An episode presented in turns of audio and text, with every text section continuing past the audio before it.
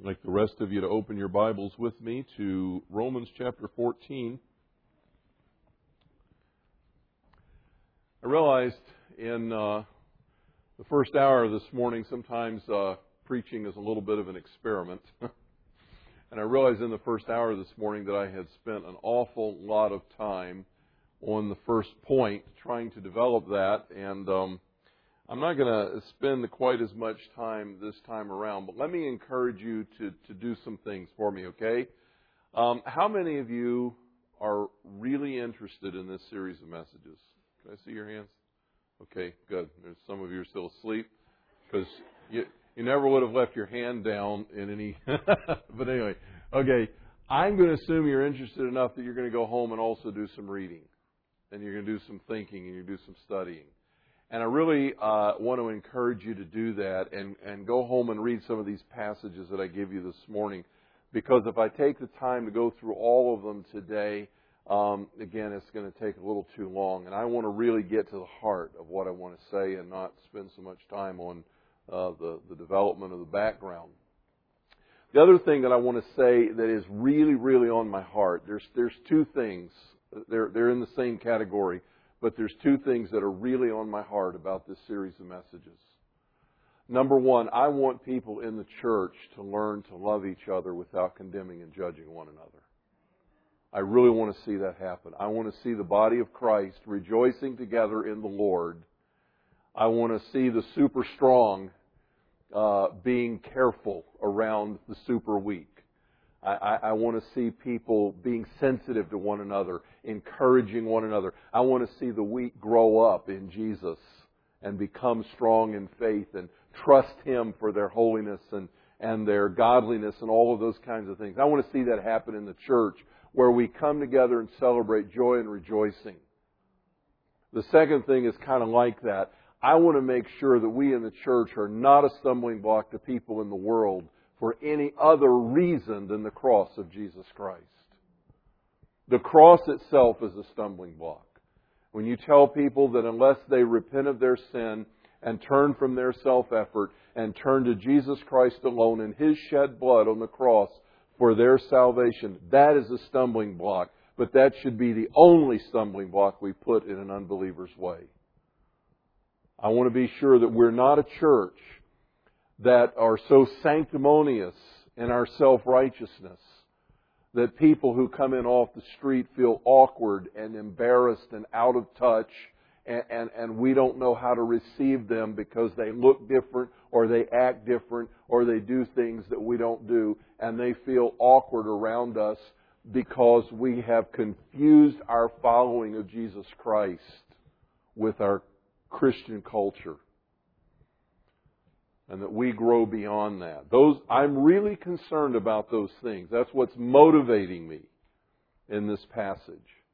And Romans chapter 14 and the first part of 15 are all about building that kind of unity and that kind of passion for one another in Jesus Christ so that we're not putting stumbling blocks in each other's way, but we're also not judging one another and condemning one another for variances of opinions and attitudes concerning how to live the Christian life. Now, having said that, let me say that in this passage written 2,000 years ago, the Apostle Paul addressed three topics, whether they were the only three or simply three examples. He addressed three topics that were causing division and frustration in the church in Rome between two camps. Those who were Gentile converts who had no history of Jewish background and as a consequence were unencumbered by Jewish culture and the law and tradition. Those of you that saw Fiddler on the Roof, you know, that song, Tradition.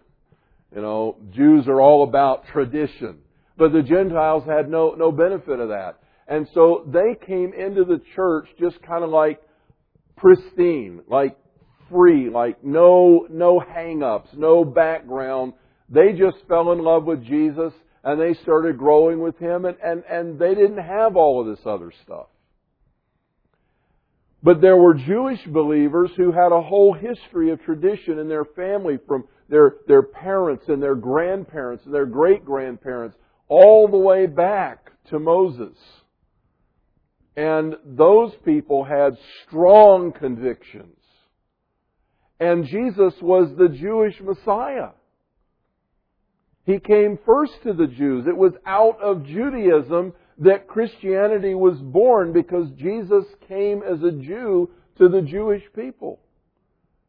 And so as far as they were concerned, Jesus was the topping on the cake of a solid foundation of a good religion. And as far as they were concerned, yes, you needed to put your faith and trust in Jesus, but you couldn't forget 1,500 years of faith history. You had to follow the rules. And they felt strongly about that. And these two camps were struggling. And the three things that Paul selects to talk about in the church at Rome center around the issues dividing these two groups. One of them was meat and drink sacrificed to idols. And the other one was maintaining and observing Sabbath days and holy days. And you find this in Romans 14, for example, in verse 2. It says, "One man has faith that he can eat anything, but he who is weak eats vegetables only." Well, what's he talking about? Well, he's talking about the fact that in the marketplace, if a meat was sacrificed to an idol, a Jew would not eat it. Because as far as he was concerned, that was an offense with respect to God. And he did not want to offend God.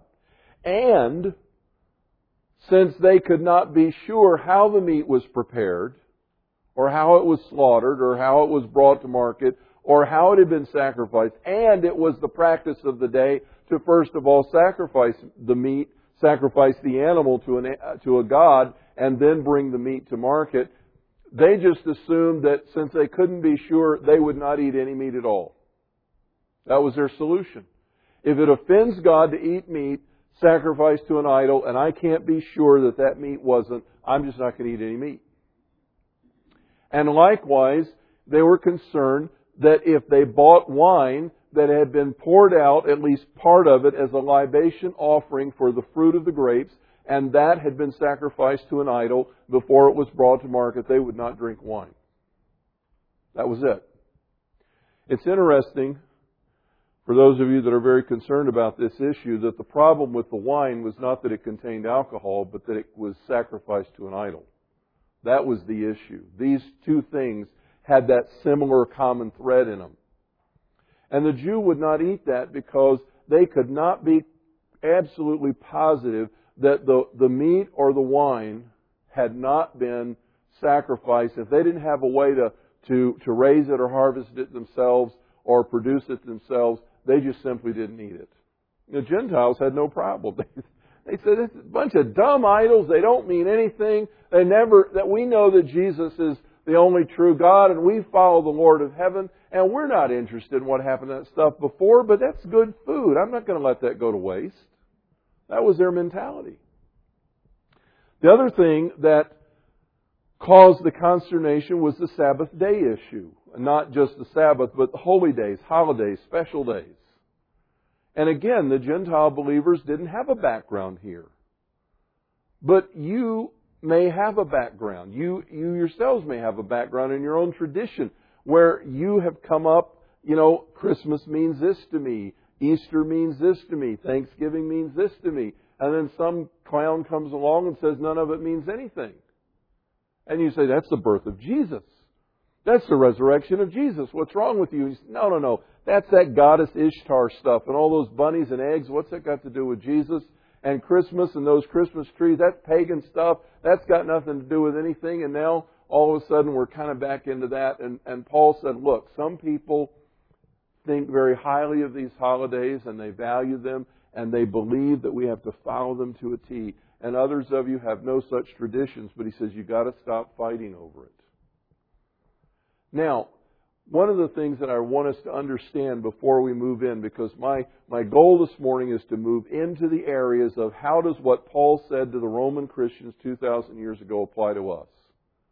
What is our meat and drink and Sabbath observances? What are the issues that divide followers of Jesus Christ today? Because that's where we really need to make the application. But as we move to understand that, one of the things I want us to realize that comes right out of the Scripture is that what these Jewish believers were saying was not something they pulled out of thin air. You can write these passages down, just make a note, and take them home, look them up. Exodus 34, 12 to 17. In Exodus 34, verses 12 to 17,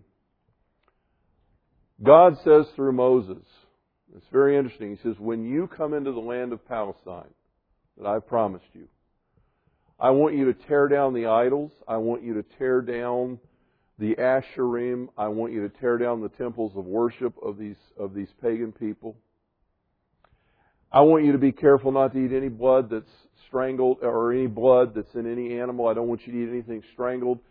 And I don't want you to go to their houses if they invite you to dinner and eat their meat and drink that has been sacrificed to idols, lest you also take on their habits and become like them, and turn away from the Lord your God and intermarry with pagan people and adopt their customs. And throughout the Old Testament, many places in Leviticus, Leviticus 3:17, for example, do not eat any meat with the fat on it or with the blood in it. Leviticus 17:10, any person who eats blood in the animal will be cut off from my people, says the Lord. So Jewish believers who felt that they could not eat meat or drink sacrificed to idols had an Old Testament basis for that feeling. They had Old Testament law for it. But furthermore, if you want to take that a step further, they had New Testament law for it. How so? In Acts chapter 15, verses 19 to 21, again, you can go home and read this. But in Acts 15, verses 19 to 21, the Apostle Paul has been summoned to Jerusalem because of all the Gentile churches that have come to faith, that have been born out of people turning to faith in Christ from the Gentiles. And there are Jews in Jerusalem, Jewish leaders, who want them to be circumcised and obey the law of Moses. In other words, they're saying, look, Jesus is the Jewish Messiah. He has completed the law. They must believe in Jesus and keep the law. We can't have these people messing up the law of Moses. They've got to follow the whole program. They need to be circumcised and they need to follow the law. And so they had this council in Jerusalem to settle the issue. And the Judaizers, as they came to be known, they presented their claims, their arguments. Circumcision, the law, and Jesus. And Peter got up and said, wait a minute. When I went to Cornelius' household, God clearly made no distinction between them and us. They weren't circumcised. They weren't law keepers. But He gave them the Spirit the same as He gave us the Spirit. We can't go there. We can't... He says, we couldn't even keep these rules, guys. What's wrong with you? We can't export them to the Gentiles. And so James stood up in their midst, and James says this, and this is very significant. It is my judgment that we do not trouble those who are turning to God from among the Gentiles, but that we write to them that they abstain from things contaminated by idols, from fornication, from what is strangled, and from blood. For Moses from ancient generations has in every city those who preach him, since he is read in the synagogues every Sabbath. Now here was the solution of the Council of Jerusalem. We're not going to have them be circumcised, we're not going to have them keep the law, but we are going to ask them to do four things. We want them to abstain from fornication. We want them to abstain from things contaminated by idols. Does that sound familiar? food and drink sacrificed to idols. We want them to abstain. We want them to abstain from what is strangled and from blood, because animals that are strangled, rather than their throats slit and hung upside down, if you strangle them, they still have the blood in them. And that nice juicy steak that you like so well, you know, is taboo. You've got to drain all that stuff out of it. And so we wanted to abstain from blood.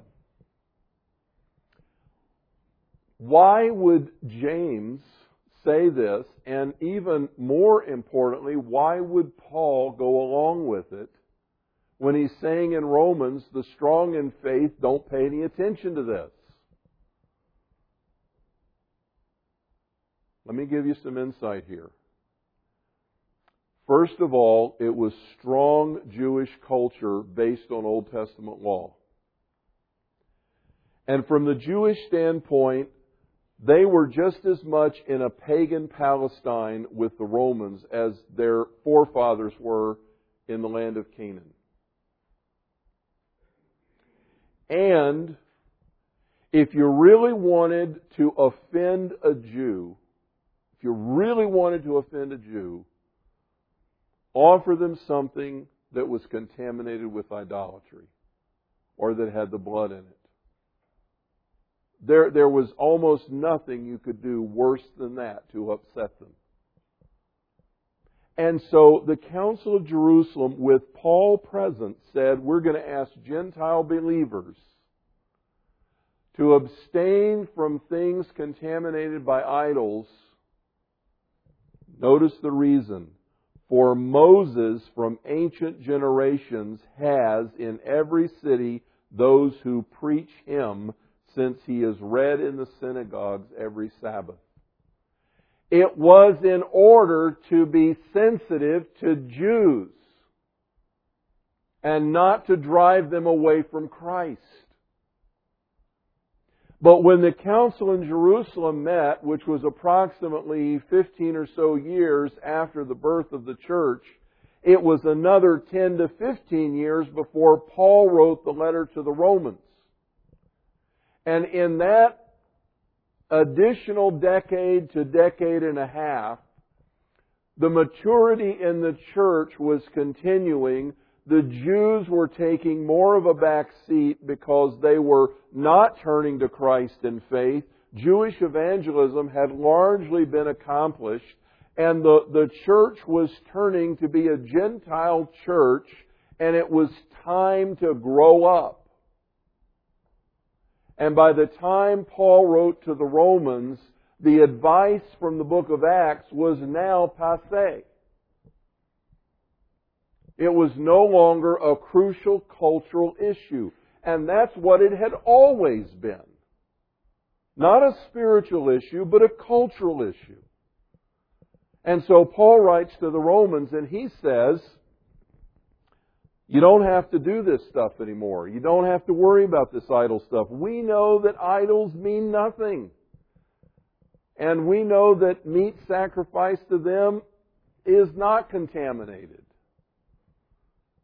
But we need to still be sensitive, but not overly much. The goal is to grow up in Jesus and to trust Him for our holiness, not the external requirements. But the main point out of this that I really want you to see is, if you were a Jewish Christian who were convinced that you could not eat meat sacrificed to idols, you could not only call up an Old Testament verse to support it, but you could refer to the Council at Jerusalem with the leading elder of the mother church and say, look, even after Jesus and the coming of the Holy Spirit, I have sound basis for my conviction. Without understanding what the Apostle Paul grasped was that the church was in a process of maturing, and that the gospel of grace did indeed negate the law. But, as he pointed out, we still need to be sensitive cross-culturally. And frankly, today, we still need to be sensitive cross-culturally. You would not go to a Muslim nation to evangelize Muslims and invite them to your house for a pork roast. If you didn't get beheaded on the spot, they would probably throw you out of the country. It's just stupid. You know you can eat pork, but they don't know that. And you wouldn't do it. Not because it's sin, but because it's offensive. And you don't want to destroy with your meat the person for whom Christ died. Just in cross-cultural evangelism.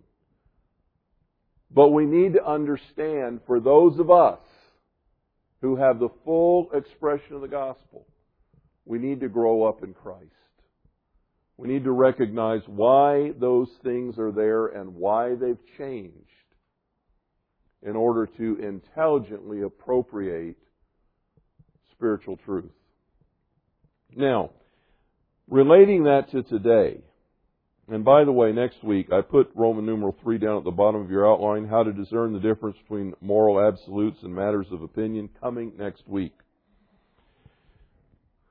I really wanted to talk about this today, but I realized I already had way too much sermon, and by the time I finished point number 3, I had more than I've got here. So we would have been here all day. Yeah, but my wife comes in at 1 o'clock at O'Hare today, and she's going to want me to pick her up, so I'm going to have to be there. But anyway, you've heard the saying, give a man a fish and you can feed him today, teach him how to fish, and he can eat for a lifetime. All right, today I'm going to hand you a few fish. Next week, I'm going to show you how to fish.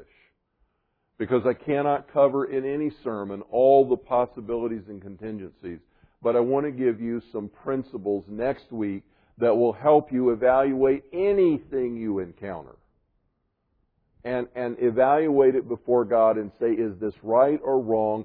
I don't have a specific verse in the Bible about it, so what should I do? Next week, I'm going to explain that. Today, I'm going to just talk about some of the modern-day meat, drink, and Sabbaths that Christians fuss and fume about. The second disclaimer that I want to give before we get into those is, I said this at the end of the first service, but I'm going to say it at the beginning of this one.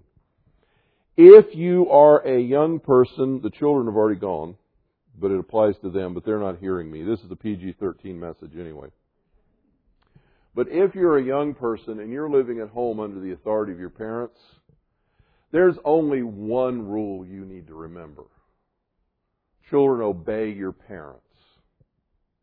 End of story. That's it. That's all you need to know. So don't go home this afternoon and say, but Pastor said. I don't want that coming back to me. Pastor said, if you're eating at your parents' table and you're living in their house and you're, still under their authority, your message is obey your parents in the Lord, for this is right. And that's the message. The other thing is, some things are relative in terms of the Scripture, but they're absolute in terms of the laws of the land. You won't find stop signs in the Bible, but that doesn't mean you can ignore them.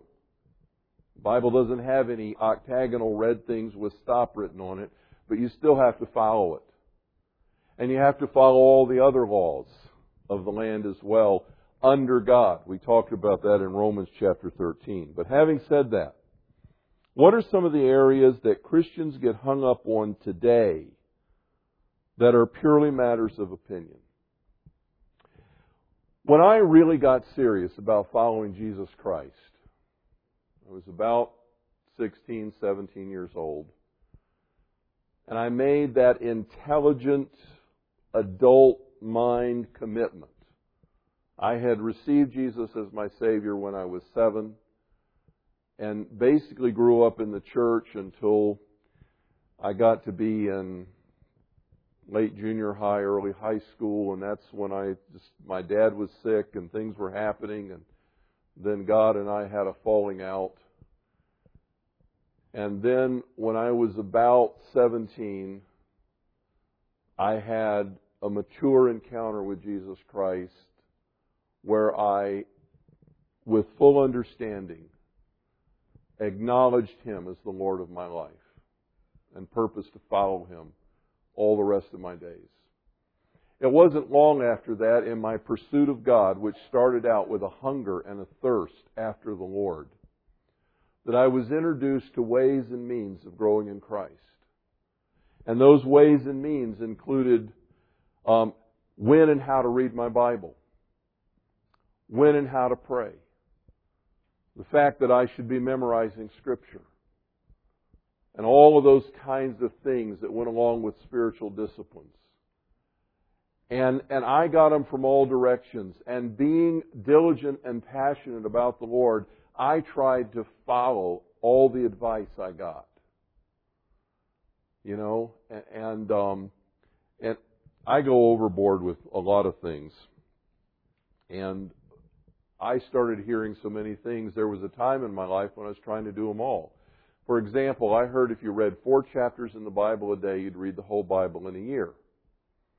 And what you could do is you could read 1 from the New Testament, 2 from the Old Testament, and a psalm or a proverb, and you could read the whole Bible in a year. And I thought, well, that sounds cool, I'll do that. And then I learned that Watchman Nee read through his New Testament every month.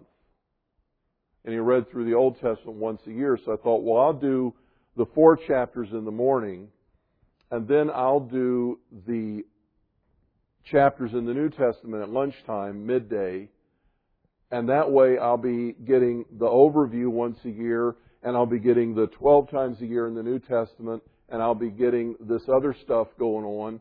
And then I was memorizing, and I had heard that you needed to memorize 2 verses of Scripture a week. The Navigators taught that with a topical memory system, but I thought, well, that's for ordinary people.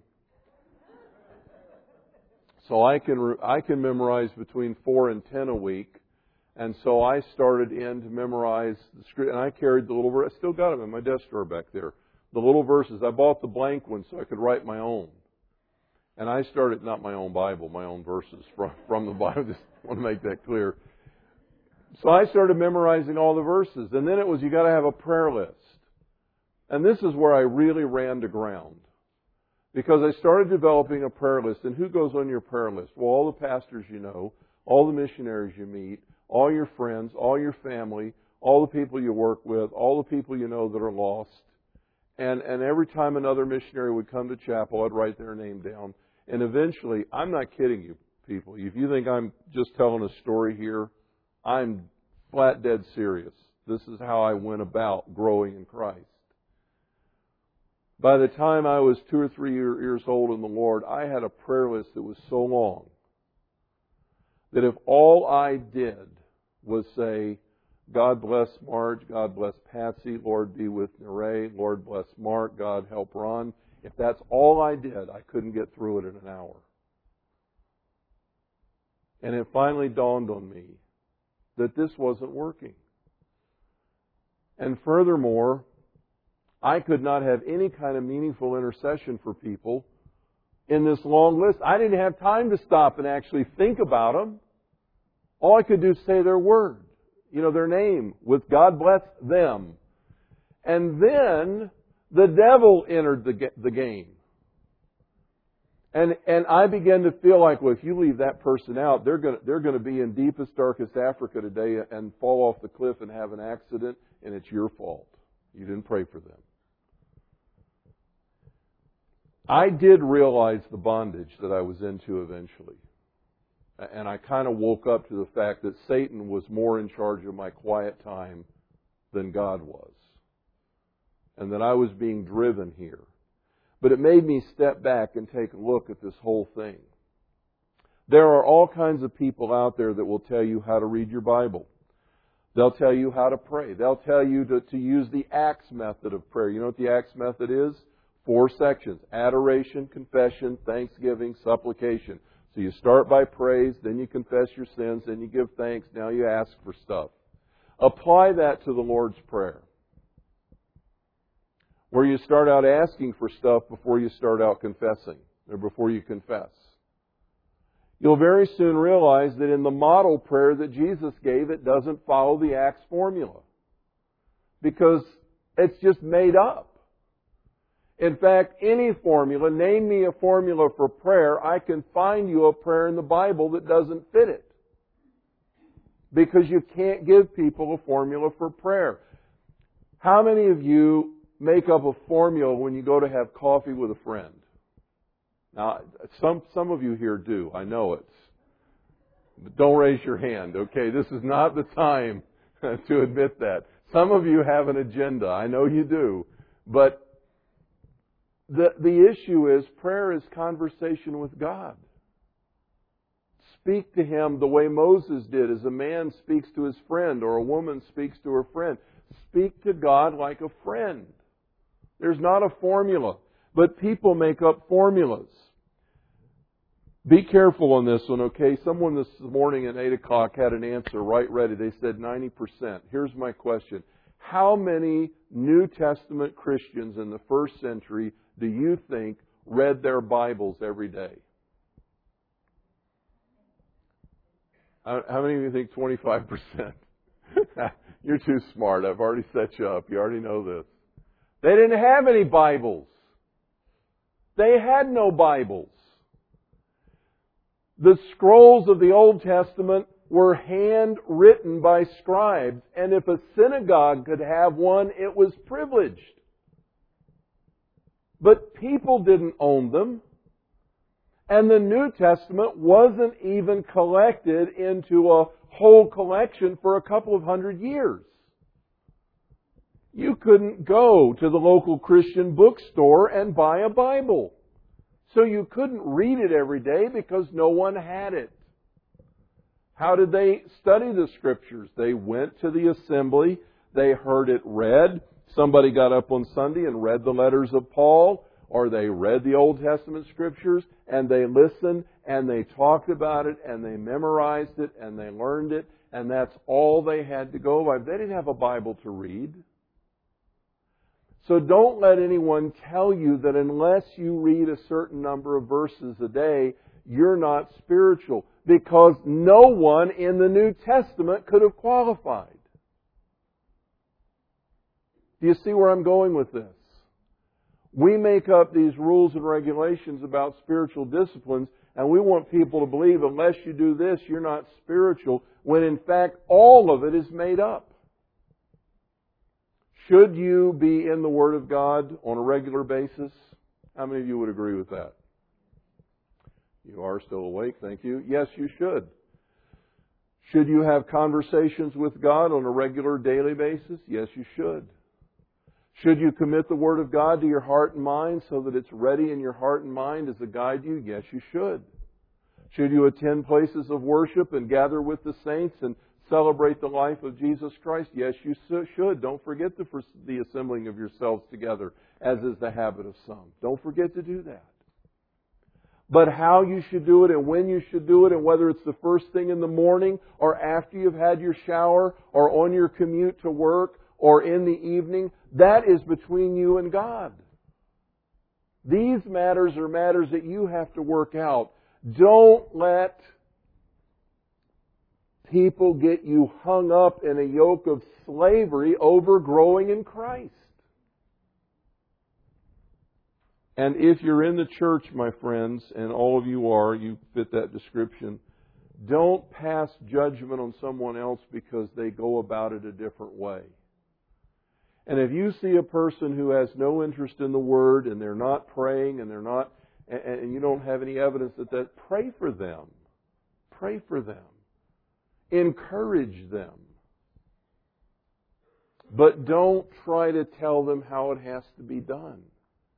And when we do come across methods, it's all right if a Bible study group, for example, says, you know what, we're going to study this particular thing. And like a couple of years ago, we asked a lot of you, everyone that wanted to buy a Bible through the Bible in 1 year, chronology Bible. That's fine, but that's your choice. Do you want to do that? Do it. It's a good thing. And I will tell you without hesitation, I'm glad for all that Scripture I memorized. I'm glad for all that Bible reading I did. I wish I hadn't felt guilty about so much of it. That was the downer. But I am grateful that it's built into my life. I love Awana. I love Bible quizzing. I love any convention that builds the Scriptures into the life of the child. And if you can make it fun and you can make it exciting and provide some enthusiasm, that's even better. But let's be careful what we export. I mentioned tithing in here and music genres. We could go on and on and on, but just the subject of tithing. That's an amazing topic. Should you tithe? Don't raise your hands. Just think about it. Should you tithe? How much should you tithe? How much should you tithe on? What is a tithe? Is a tithe 10%? Go back and read the Old Testament closely. The word means tenth, but go back and read how they were supposed to tithe. Furthermore, do you tithe today on your take-home pay or your gross pay? I've had this discussion with people in this room. I know there's a difference of opinion right here this morning. I know it for a fact because I've talked to you. Do you tithe on the net or the gross? Some people say, all I get is what I take home. Yeah, but who do you think's paying Uncle Sam? If it wasn't withheld, you'd have to pay it. Didn't you earn that? Well, yeah, I guess. Well, okay, how about your benefits? Does a person who has to pay for their health insurance out of their take-home pay tithe on their health insurance just because you get yours provided by your company? How does that work? Isn't that part of your compensation? How do you figure that out? And then if you don't want to just spend time on working out those three possibilities, I had a professor of New Testament when I was in college who insisted that the tithe was purely Old Testament law and had nothing to do with the New Testament, that it did not apply. In fact, in the New Testament, he said it's the law of love and the fact that 100% of what I have belongs to God. And here was his conviction, so you tell me if you want Old Testament law or New Testament. His conviction was, God has given me a certain amount of resources. I am only supposed to keep what I need and give everything else away because it all belongs to God.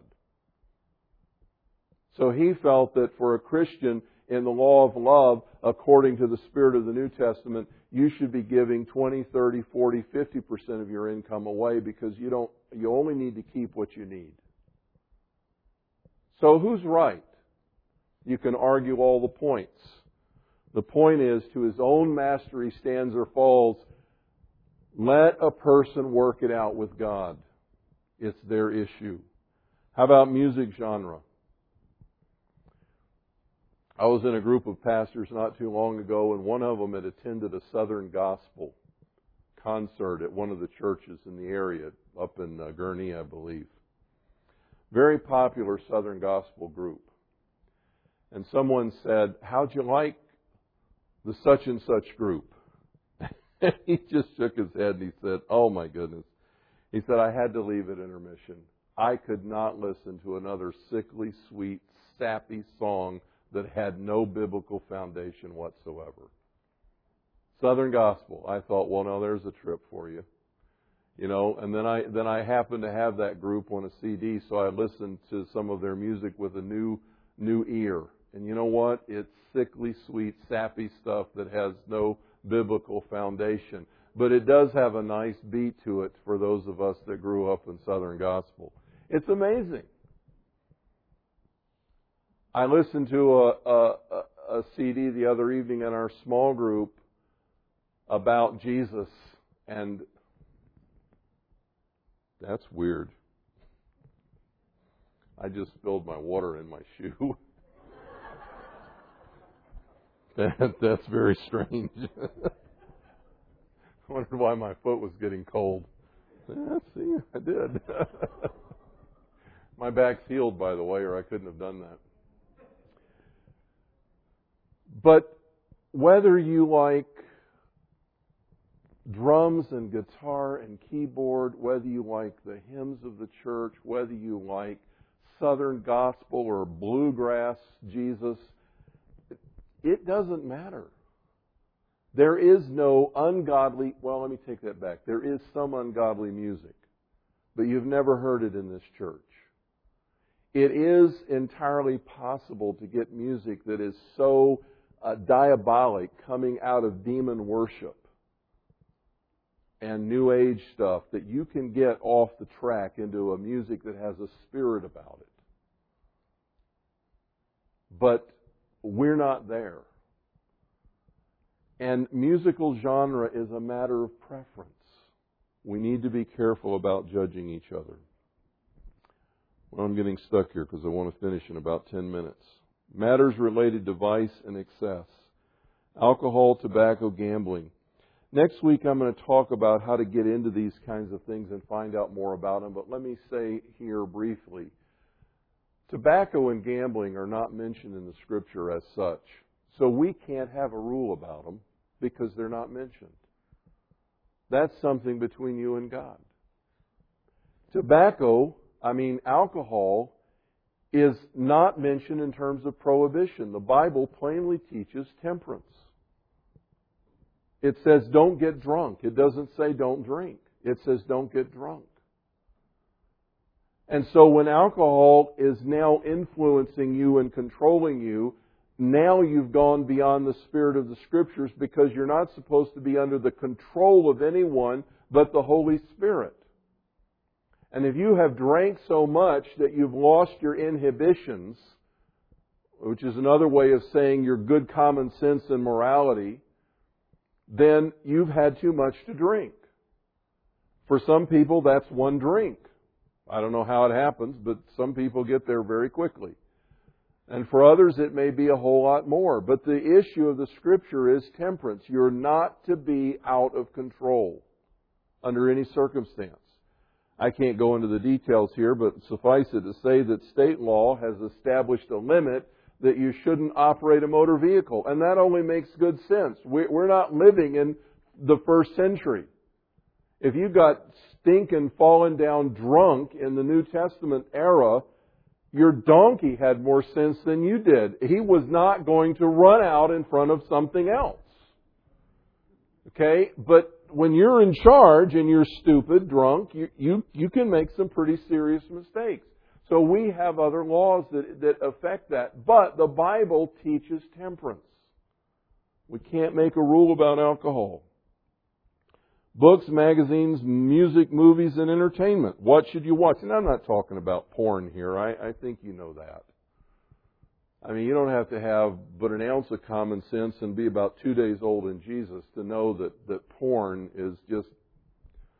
the Holy Spirit's not going to give you the okay there. But what about books? What about movies? What about magazines that are not explicitly pornographic? What about these sickly, sappy, sweet Christian romance novels? Did I say that? I think I did. Well, that's between you and God. You and God need to deal with that and sort out. We don't need to be one another's judge in these areas. Matters of dress and modesty. I want to read you a passage of Scripture from 1 Timothy chapter 2. 1 Timothy chapter 2, it's after the other letters.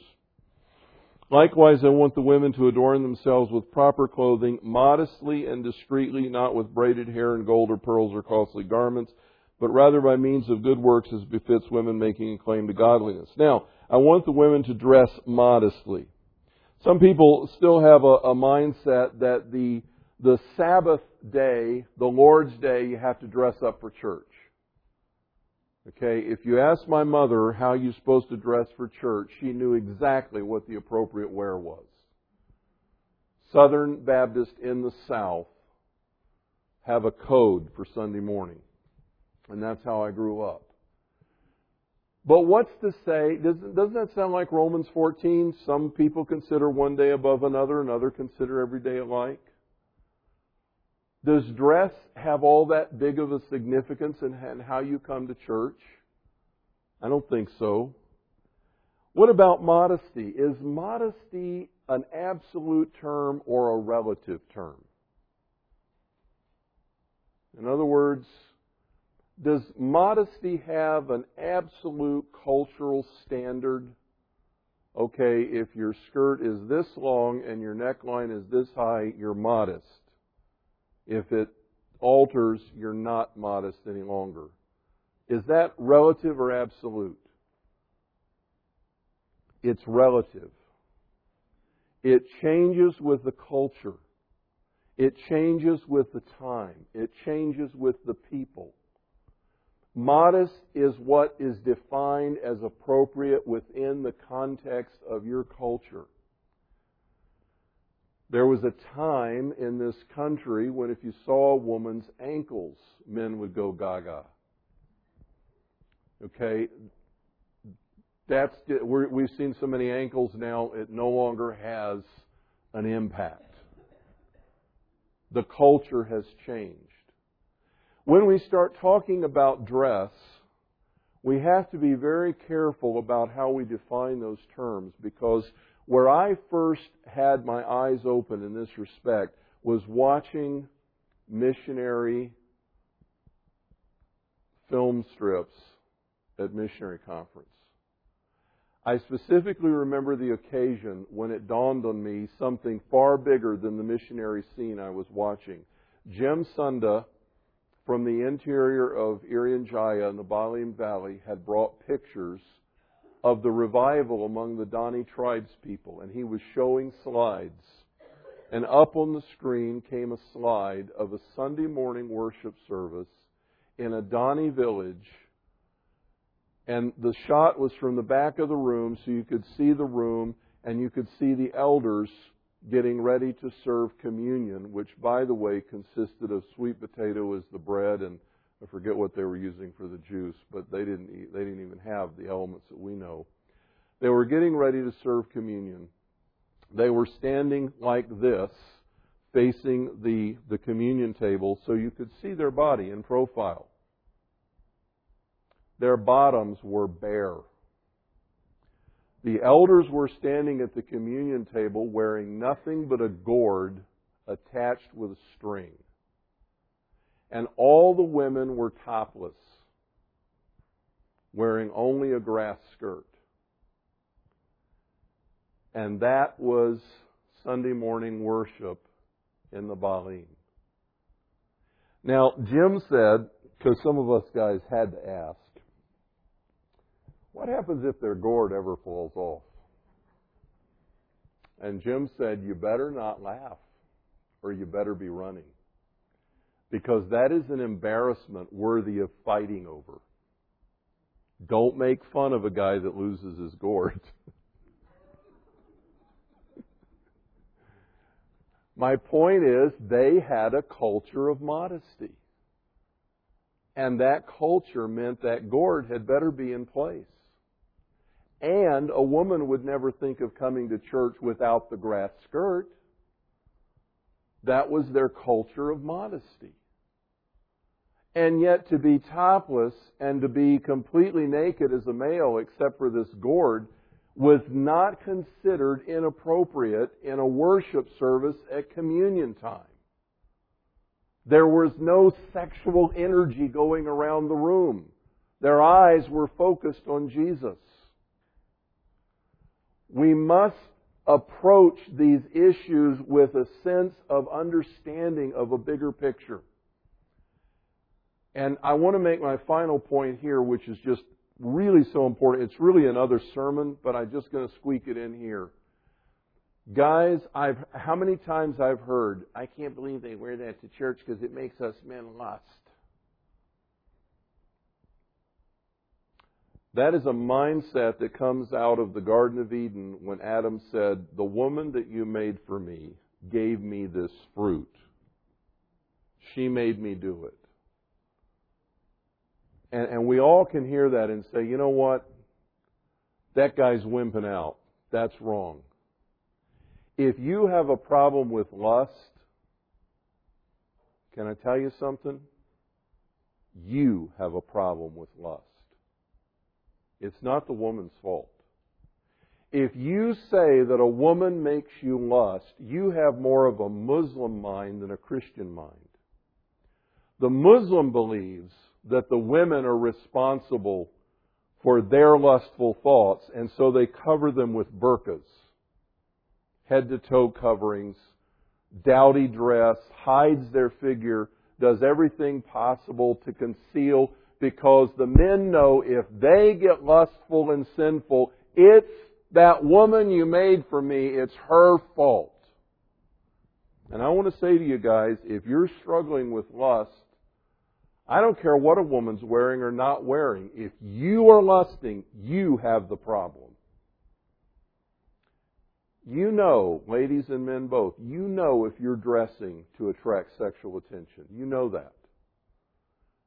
And all you have to ask yourself is, when I get up in the morning to get dressed, and by the way, I never go into the bathroom to get dressed and think to myself, how dowdy and unattractive can I make myself today? That never crosses my mind. I want to look as best I can for the occasion that's appropriate in the context. I strive for that. You may not believe that, but I actually do. And I can't imagine anybody getting up in the morning and saying, how unattractive can I possibly be? How dowdy can I make myself look? How can I hide the fact that I'm a man or a woman? How can I make that go away like we're all sexless here? We don't do that. But if you can take Jesus with you to buy your clothes and invite Him into the closet when you pick them out to put them on, and you and Jesus are happy with them, then you're fine. You're fine. And if you're not fine, you know what? I can pray and the Holy Spirit can talk to you about what needs to change. That's not my business. To His own master He stands or falls. That's between you and God. And if you're a fella and you say, you know, I have trouble worshiping because I see these women and the way they're dressed, man, they just take my mind off of it. I got news for you. You have a problem. You need to deal with it. It's not because of what you see at church. It's because what you're watching other places. It's where your mind is. It's what you're filling yourself with. You have a problem. You need to deal with it. You need to get before God and ask His help. We talk about politics and government. Oh my goodness. Are we in a mess right now? But you know what? We're going to get the president that God wants us to have. And you know what? We're going to heaven. I don't care what we have to go through to get there. We're going to heaven. And I don't know how this election is going to turn out. Well, actually, I've probably got a pretty good idea. But we're going to heaven. God's on the throne. You need to go to the polls and vote your conviction. You need to get before God and pray about it and do what God tells you to do. But this should never divide saints. Politics should never be a dividing theme. Again, there's some areas I just can't go. You know, I won't go there. I was reading the issues and what the candidates think about the issues. And whatever happens to the economy and whatever happens to foreign policy and whatever happens to anything else, there's some places I just cannot go. There's, to me, some areas of moral absolute in my heart that I have to confront and face and say, this is the watershed for me. This is my dividing line. I have to stop here.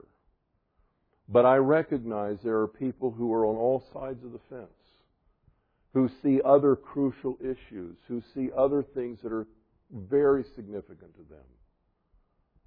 And they have strong feelings. It should never divide believers. Some people think, if they dress up for Halloween, they're sinning, all that demon worship. Once again, friends, does Halloween have a strange and weird heritage? Yes, it does. And I tell you what, I've never seen Halloween so gotten into like people get into it around here. man, and some of it is just hideous. But does that mean that every little child that goes out trick-or-treating is sinning or his parents are sinning? It does not. It does not. You know, if you have an Easter egg hunt, are you worshiping the god of Ishtar, the goddess Ishtar, and the sex symbols of spring fertility? Or are you just having an Easter egg hunt as a 7-year-old? Come on. Those are matters between you and God. They're not matters to make the church in division over, because the Bible does not give us specific instruction on those things. Well, as I said, next week we're going to look at how do I figure this stuff out for myself if I just have me and the Holy Spirit and the Word of God. How do I figure it out? That's where we're going to go. But meanwhile, my encouragement, as I started out by saying, don't let your freedom or your convictions on matters of opinion. And everything I've talked about this morning fits that category. Don't let that divide you as one believer from another. Don't allow that to get in the way of your fellowship in Jesus Christ. And please don't let your feelings and attitudes about other things be a roadblock or a barrier to someone outside the faith coming to know Jesus Christ. You know, I want people to come here and hear the gospel. I don't care what they're doing. Lost people are lost people. And I don't want them to see the church as a place that has all these rules and regulations and requirements about lottery tickets and bowling leagues and on it goes. Because those are not issues that should ever keep someone from Christ. And we need to be careful that we don't put that stumbling block in the way. Father, open our minds and our understanding. Give us the grace to perceive the truth. Help us to grow up in Jesus. Allow the Holy Spirit to be our leader and our guide, that we might walk in love, not condemning, not judging, not adding to the gospel all kinds of trappings that ultimately frustrate and discourage people from growing in Christ, but to be a people whose hearts and minds are committed to you, following you with all of our heart, and allowing the Holy Spirit to discipline and train us according to His purposes. I ask it in Jesus' name and for His glory. Amen.